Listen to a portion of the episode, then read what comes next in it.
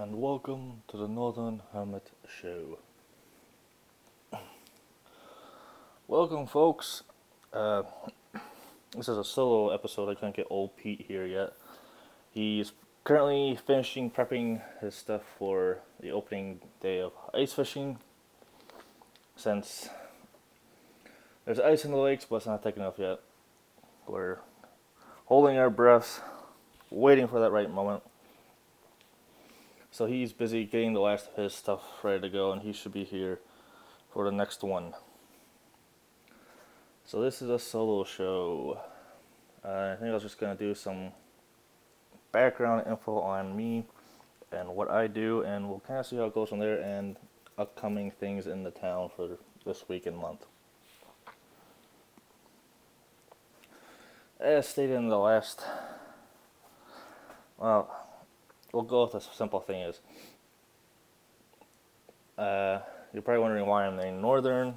It was my dad's favorite fish. To me, I prefer never eating it at all, since it, well, depending on how you cook it, if you boil it, it smells like boiled lake water. Or broil it, or however some people do it.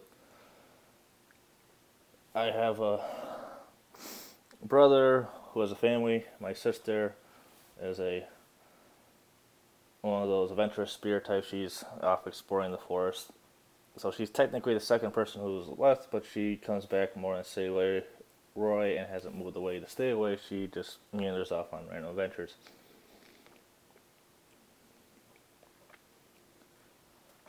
As stated in the last show, I own and operate the Northern Hermit Hideaway, which is a non-existent resort. I threw it up on the internet back when I was a little right around the Y2K apocalypse, hoping I could get some people to send money to hide out in a safe spot. That never happened. Curse the Y2K thing for never happening.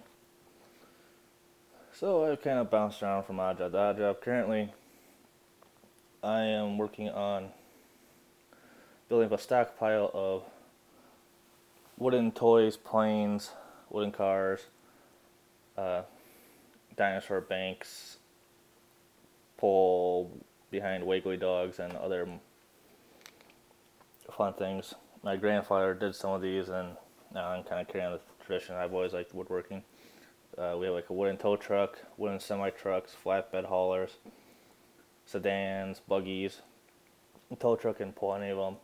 Uh, we have biplanes and monoplanes or single wing planes with spinning propellers. Those are always fun to fly around. I'll have pictures up on the website, which I'm building, and you can find them for sale on probably Etsy is where I was looking at, and that'll be also linked via the website, along with bios of people who will be appearing on the show. We also have dinosaur banks, which would be like a T-Rex bank and a Triceratops bank, which you can see in the money you stick in a slot. And it's easy to get out. You just remove three of the screws inside the plexiglass out of the way. Those are always fun to give. And we got these toy uh, tugboats that go in the water that are propelled by a rubber band propeller. You wind it up and it zooms around. Fun to have in the tub or in a little kiddie pool. And so those are just some of the things I'm working on. I also am working on stained glass, not the real stuff. I'm doing some fake stained glass impression stuff. Sorry for saying the word stuff. I also have a metal forge. I just need to finish completing. I need to get the wire feed for my welder and finish that off. And I'll be using scrap metal for that. All the wood toys come out reclaimed wood that I have. Uh, same with the guitar that I'm building. I decided to use an old pot and some wood for that. I just gotta put the faceplate on, coat it, attach the strings, and should be able to play that future shows. Yeah, I'm just trying to run through my head all the stuff I had planned, but like always, things kind of go off track. Uh, let's see. Upcoming things in the town. As mentioned before, the opening day of Ice Fishing Festival, that's coming up more like a ritual, just kind of minor celebration, followed by staring at a hole in the ice for endless hours for the next few months. We also have the all important eggnog festival coming up. It's here December 6th through the 9th or the 10th through the 12th. Now, this is an interesting festival. Um, when I was little, it switched over from being a month long festival. It used to be all December, eggnog festival all month long. And then I don't remember how it got started. I think there were some complaints or problems, people taking it too far. And so they crammed it down and crammed it into three days, which there's some stuff that gets left out and some stuff that doesn't. Uh, there are some diehards that still do the full month. There is kind of a bring the festival back to a full month. When we get Old P on here, we will talk about that, try to hit some of the highlights of that festival. Uh, there's a story about how it got started. I'm trying to piece that together. Maybe just have that as a full episode by itself.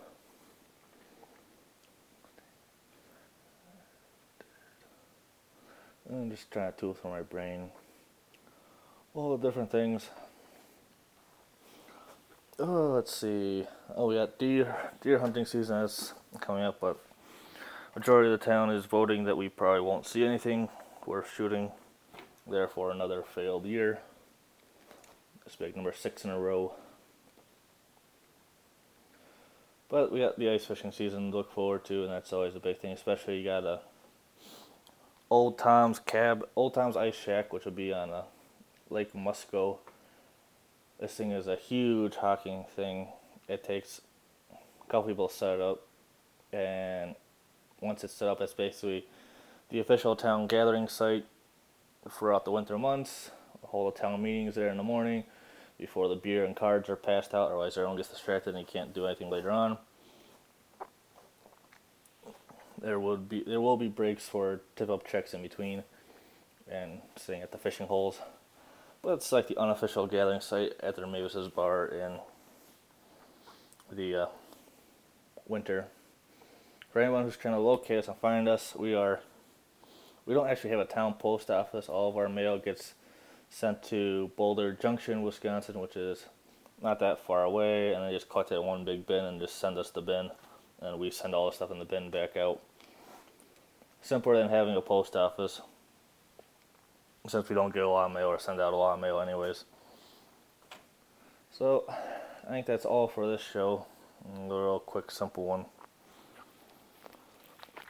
So we will end it with the traditional song as we close out the last one. Except you won't have Lefty Joe to mess it up. Well, I probably will. Pike, walleye, bass and perch, bass and perch. Pike, walleye, bass and perch, bass and perch. Muskie, bluegill, and crappie too. Pike, walleye, bass and perch, bass and perch. That's all, folks.